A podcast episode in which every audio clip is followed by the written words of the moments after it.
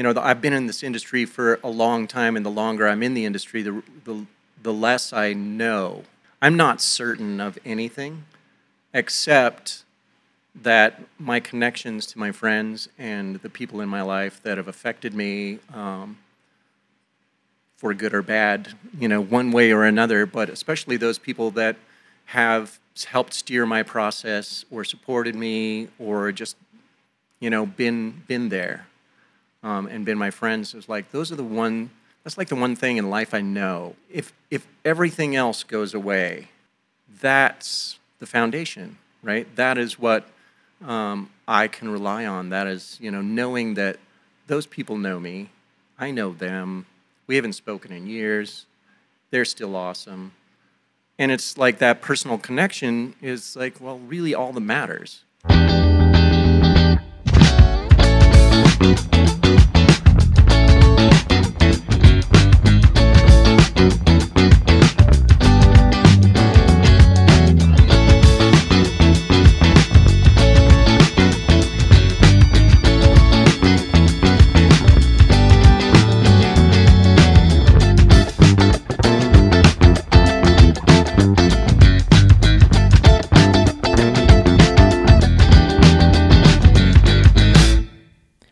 Mark Youngquist, a craft beer industry legend. His homebrewing days started in 1979 in Denver after Jimmy Carter legalized homebrewing on a national level. He went on to begin his professional brewing career at Columbia River Brewery, aka Bridgeport, in Portland, Oregon, and then to co found and work at the Walnut Brewery in Boulder, Colorado, and subsequently the Rock Bottom Breweries, where he helped build more than 30 brew pubs around the country. He also helped resurrect the Boulder Brewery in 1991 and co founded the St. Croix Brewing Company in the U.S. Virgin Islands before settling into his quiet nook of the San Juan Mountains in the mouth of the Dolores River Valley. Hey everyone! It's fall of 2023 now. The Sisterhood of the Traveling Podcast Equipment Case is making its way across the country via snail mail, and I take a field trip to Dolores River Brewery to meet with our final guest. I'm Emily Hutto, and you're listening to Radcraft Industry Relief. Hi, Mark. Hi, Em. I'm so glad I'm here. I'm glad you're here too. It's really nice to have you. It's really good to see your face in person. My name is Mark Youngquist. I am the owner and brewer at Dolores River Brewery. Um, yeah, we've been here for nearly 22 years and hopefully many more. So, Dolores River Brewery is about a 45 minute drive, 50 miles ish from Durango, where I live. And ironically enough, you and I met online. Indeed. During the height of, shall we say, the incident. Let's call it that. I Yeah. like that. so, incident occurs, and then you, as Dolores River Brewery, signed up for our co op and started participating in our industry relief calls shortly after that. It was it was a pretty fast track timeline of us first meeting virtually and then officially seeing each other's faces on those Zoom chats. Mm, mm-hmm. And without well, I'd been here and loved your beer and loved the environment, but without having met you and only really knowing a few things about your story within the industry, I felt like I very quickly got to know you through those industry relief chats. And the reason for that, Mark, was because you showed up with this energy of, I'm here to be a part of the collective. I don't quite know what my role is, but I'm here to help. And that energy was very grounding for me, and it made me feel very comfortable with you right off the bat. That's lovely and lovely to hear you say. You know, I'd been in the industry long enough to have witnessed a number of upsets or challenges. And so it was a time where I could provide a space of, it's going to be okay, right? We are smart people, we are passionate people. And together, we can create great things. These are times of opportunity, not of like devastation. So it was like when your invitation came and it was like, this is exactly what I'm looking for. You know, a way to connect. When I moved down to Dolores nearly 30 years ago, I was in the industry um, and at that point, maybe a little bit of a celebrity. And I wanted to, I wanted to step back from that. And so I, I kind of isolated myself, especially from, you know, the community of craft brewing. Um, something I kind of regret now. You know, there's a lot of people that I, I uh, lost connection with that I wish I could uh, have had a deeper connection with. And I wish um, any number of other things. But I also got an opportunity to really understand what it was about this business that I was attracted to and how I wanted to run it, regardless of what else was going on out there. You know, what was going to work for me and what became important is how my vision was going to continue to evolve for me, regardless of what the industry says is cool or now or hip or successful. So, and it was also a way to just, yeah, to connect with people like Laura Lodge, who you'll be speaking with again, and Julie Herz, and all the others that um, that kind of joined us in some of those calls was really it was really fun. It was really uh, reinvigorating and foundationally supportive during the time of the incident. I didn't start the industry relief call out of any other reason than people asked me to. What are you going to do? Are you going to have a Zoom chat or are you going to give us a reason to all meet virtually and then I actually looked forward to it because I got to connect with these people who I normally wouldn't be speaking to that regularly in my what was normal life before. I mean, Julia is in Lyons, Colorado. We're here in Dolores. Laura was in Ohio. Kate was in Montana. I mean, everyone was just so spread out. So it actually became this cool, unified space where we got to spend time with each other when we maybe wouldn't have otherwise there were uh, there were ways that I I mean it really helped me because I connected with old colleagues and old friends in the industry that I haven't speak, spoken to in years and years. It was just an idea generating time, but it was also a connect a connection generating time. In our last episode, we flashed back to a moment from an industry relief Zoom chat in 2021 when we shared what we had learned in the past year. Here's Mark in the in the kind of the, the realm of trying to create a business and see it succeed in those first couple of years we have a tendency to try and uh, be all things to all people um, now it's my business has been open for quite a while and i felt like uh, i'd become trapped by all the decisions i'd made to create something for everyone um, and i was struggling to find a way out of that within my business. So, in other words, I was trying to change the nature of my business uh, in a way that would spark my uh, joy again. What was your life like then? And what is it like now, three years later, in the context of the beer industry?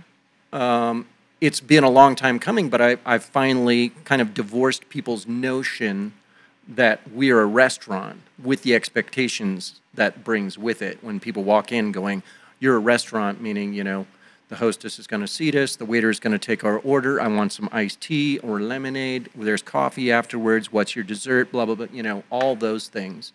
Um, so it really divorced me from or i had the opportunity to separate that concept and and create something anew we also built this big uh, beer garden in the back of the brewery here um, and expanded in that way. So we've opened up a lot of opportunity to create more of a kind of a beer garden kind of concept. You know, it's like I spent a, a bunch of time in southern Germany many years ago in Austria, and I just fell in love with the notion of like drinking beer outside and connecting with people, you know, in that really casual kind of like we're in the park kind of feeling, you know, and in Germany, you can literally be in the park and drinking beer and hanging out. And the United States, kind of got to create your own little park somewhere. And so that was the notion in being able to um, create a really casual and easygoing uh, area for people to come and connect and have a beer and on occasion listen to live music.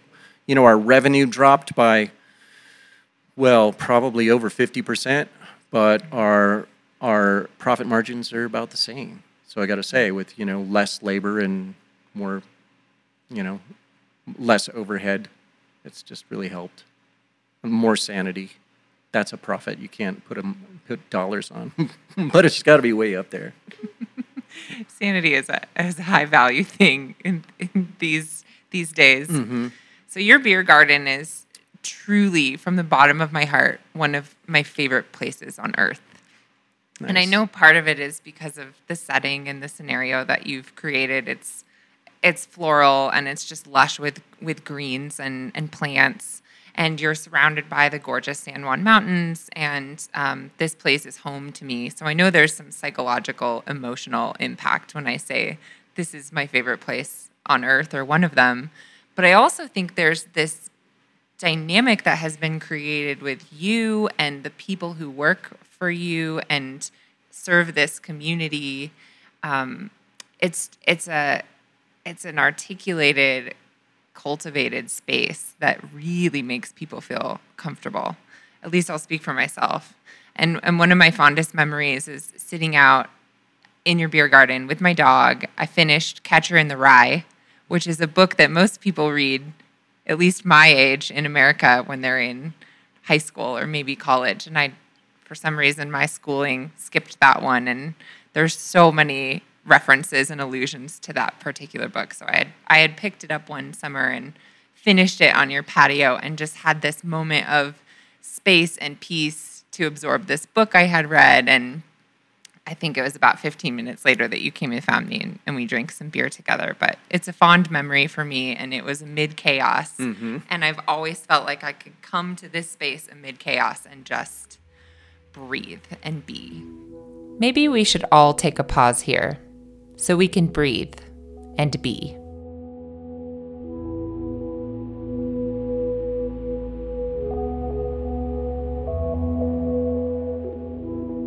I feel really grateful to call you one of my friends. And truly, it's because of this industry relief chat that we got to know each other. And I believe it was maybe a few months into the chat that I reached out and said, Hey, Mark, I'm going to come see you. And that was when we started being friends in real time in the flesh outside of, of Zoom chats. But it's, it's true that you've always reached out and made a point to say hey and give a fist bump. I love that.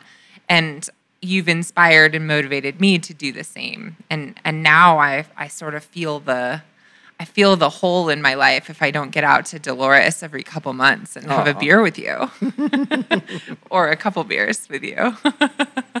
what was it that kept you coming back and staying such a a key communicator in those calls with us? It was the connection. I think we're all looking for places to belong, and you know, expand uh, and be included. And again, in, in that moment in time, I think there was a there was a lot of opportunity, and you know, stepping into that place where we're all standing in chaos, and knowing that oh, we're standing together. We're all just human beings trying to figure this out. That creation of connection through Zoom. I mean, it was really it was really vital that moment. You know, it's like I think we've all become zoomed out a little bit. Uh, yep. but in the circumstances, you know, that was the that was a brilliant tool. You know, and that was a way in which you know we were going to continue to create community and create connection and you know feel supported. How have you seen the beer industry change for good in the last couple of years? There, there were opportunities, I think, everywhere, depending on, you know, how you would look at them. And I think a lot of people, if if you focused on trying to recreate the way it's always been, then it was a real struggle. And if you look for opportunities to recreate something new and different, it was like, oh, then you had, you know, the the world is your oyster kind of thing. You see problems if you want to see problems. You see opportunities if you want to see opportunities.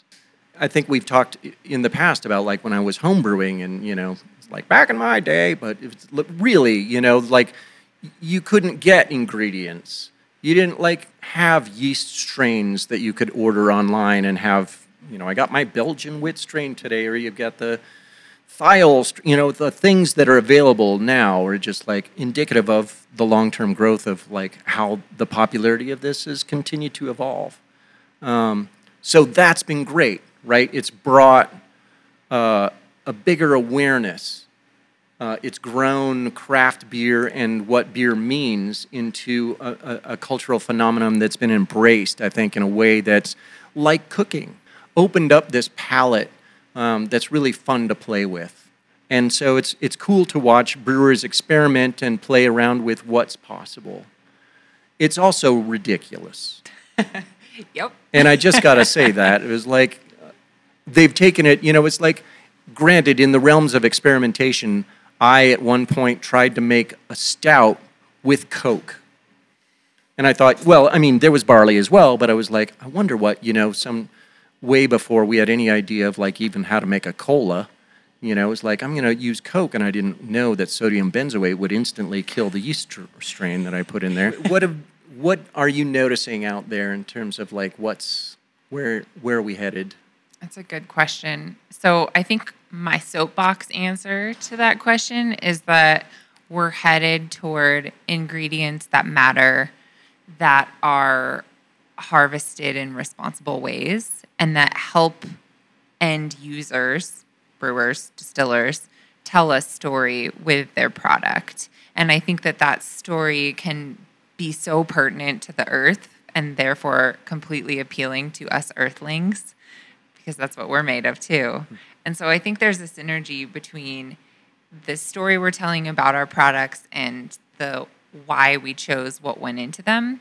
I think if you look at statistics right now among grocery store shoppers and farmers market shoppers, people are purchasing local more now than ever before and they're asking more questions than ever before about where that food comes from.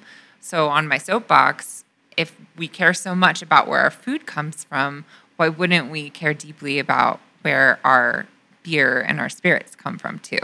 So I do think that there is an industry lean toward ingredients that matter and ingredients that establish a sense of place in the final product. And that just delights me to no end because if we can start talking about what this this liquid in our glass is made of, then I think we have that much more compelling of a story. And it's not just about marketing, it's about connecting with people and, and giving them a reason to come back that is quality. But I also see people choosing to go back to their local brewery or the brewery that feels local or comfortable to them because they want to support. They realize that their money matters now more than ever before. And I see more repeat customers at certain places for no other reason than the fact that they dig Mark and Mark's beer, or they dig whoever's beer at their place in their home. So I'm that's another trend that's really exciting to me because I think that we need loyalists in this community now more than ever before. Something I've noticed over the years is the industry is always pushing the limits and then the pendulum tends to shift back just a little bit after we push those limits and we realize that we actually just want something that's a little bit more drinkable and repeatable. And I think we continue to push and then pull back. Um, if if the lager renaissance that's going on across our community right now sticks around, I'd be delighted. But I think that's what we're experiencing right now is this return to a little bit more easy drinking, approachable, simple flavors it does have to come back to the pendulum swinging back to what kind of what I mean after the experimentation do, is done and morbid curiosity has been satisfied. What do I come back to now that I just want to I just want to have a damn beer? Because it's really about like we're sitting down and we're in a social environment, right? We're the reason we're sitting here drinking beer is not just be because it's beer. I've often thought there's like there's more to this story then I'm going to have these, you know, it's like if the beer is the whole experience, then I was like, that's boring. Yeah. You know, it's really how the how the beer is facilitating the experience, how the beer is there to, you know, open us to like let some of us our guard down a little bit, to open us to being more curious. Well, you're speaking to something that I wholeheartedly believe in, which is that beer is just the vessel. Beer is the connection point. But successful businesses and great brands focus on not just beer, but beer and fill in the blank. And so for those mentees that you were working with, it sounds like those folks have this really nice hone in on the fact that they want to make great beer, but they want to use it to cultivate something else around Indeed. them. Indeed. And it seems like that's what you do here too. I've never been a trend chaser. I'm not Thank much you. of a. I've never been. I, I'm not much of a trend setter either. I mean, it's like really brewing is. Uh, I guess that the, the trends I would set have nothing to do with making the liquid that you're consuming. Like I know what I like. Um, as a friend, a dear friend of mine said once, you know, and his wife said, "Do you like? Do you, you know? Did he produce good beer? Like, did you go? You know, he came to visit me, and um, and uh, she was like, "How's the beer?" And I was like, "I like Mark. I, they were Mark beers. They were beers Mark makes, and I like Mark, so it was great.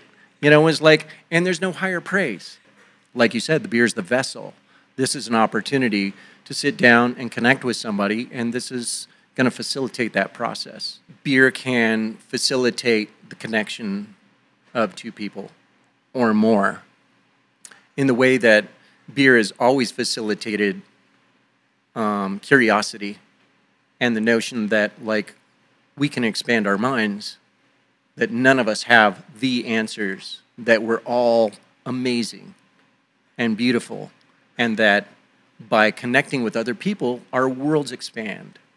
We're just humans struggling to understand why we're here and what we're you know what we're about or even how to get through the day you know? And there's a place where you can let the worries and concerns and the distractions of what's out there down for a minute and connect on a uh, on a human level in a way that you know can create relationship that can heal our wounds that can l- help us remember to remember that we're really all one. We're just having different experiences Mark has a special way of weaving beer industry topics into broader conversations about life. Because in the end, isn't that what it's all about? All of the guests on this podcast have said in their own ways that beer is a conduit for human connection. It's the vessel, the reason to gather. Cultivating that gathering space is where Mark has found deep purpose. He articulated this when he and I were guests on the Beer Sessions podcast in 2022. I, philosophically, I, I use something that um, that my mission would point to, that my vision would point to. I call it my north star. and My north star is uh, to heal the planet. And so the the way in which I set my business up, and every decision that I take, and every person I hire, and every uh, kind of beer I brew, is in alignment with the notion of how does this contribute to healing the planet. And my idea is that people in connection uh, are powerful, and people uh, disconnected from each other are destructive. Um, so, if I can create a way in which people can come together and be in connection and make connections with each other, then um, anything is possible. And that is the way I can contribute to healing the planet. This Heal the Planet mantra really resonates with me. I'm a mantra person. I had several of them to share back in 2021 when we were reflecting on what we'd learned in the last year. Let's go back to that Zoom chat one last time. I, um, in 2020, got my ass completely handed to me um, in all ways. I, uh, I, I experienced an unearthing of who I am and how I run my business and what my relationships mean. And um, in, in that chaos, I, I find a lot of inspiration and also just action items in mantras. I, I think they are really simple, grounding statements that can create big action. And because 2020 was such a dumpster turned forest fire that lit my world up, I, I have a lot of mantras for you today. So here is my list um, of, of every, not everything, not even close actually, but here's my comprehensive list for all of you today of the mantras I've been coming home to. Start where you are, use what you have, do what you can. where your attention goes, energy flows. You are what you eat and what you project on others. Progress is never arriving. PR is a long term relationship. Inclusivity is a practice. Everyone is just doing their best today. Align instead of hustle. Stay curious. The only way out is through. I want to close today by um, noting that this in this last year, I lost a lot of the people who I thought were my people. And um, I, when I looked up after the reckoning and the rumble, I, I saw all of you. After I spill my guts out, as Kristen calls it, the Zoom room is quiet. Looking back on the recording, I can see some of the folks in their squares smiling and nodding. Julia throws an enthusiastic fist pump into the air. Mark looks like a proud papa. Like I'm a student who just discovered the formula for a universal truth, and he's the teacher. Time slows here. And before we log off, we linger in the vibration of the collective consciousness that we have raised. I'm so glad I met you during this wild chaos, and I'm so glad to be here. It's been an honor and so much fun. Thank you. I feel the same. awesome. You're awesome. Thank You're you. awesome. I think we did it. I think we did the thing. Thank you, Mark, for the presence and capacity with which you showed up for Radcraft Industry Relief. When we finished recording, our audio engineer Eli and I hovered over the bar across from Mark, talking more shop and sharing more stories. I want to say we tried a fresh cold pale on tap and maybe his dry stout that I love, but I don't remember the beers as much as I do our conversation. They were Mark beers, and I like Mark. Radcraft Industry Relief was produced by myself, engineer Eli Cartwright, editor Josh Mandrala, and content manager Carson Kraus. Our theme song was composed by Andrew Barrick, with accompanying tunes composed by Eli Cartwright. Our podcast artwork was designed by Erica Hall. Thanks are in order for all of our industry relief call participants, with special gratitude for the folks featured on this show. I am so thankful for their energy and insight. Julia, Laura, Kate, Kristen, Mark, thank you so much. I can't close this thing down without recognition of Peter August, who thought of this podcast and many of our relief call topics in the first place. Thank you, Peter. Until next time, y'all, cheers.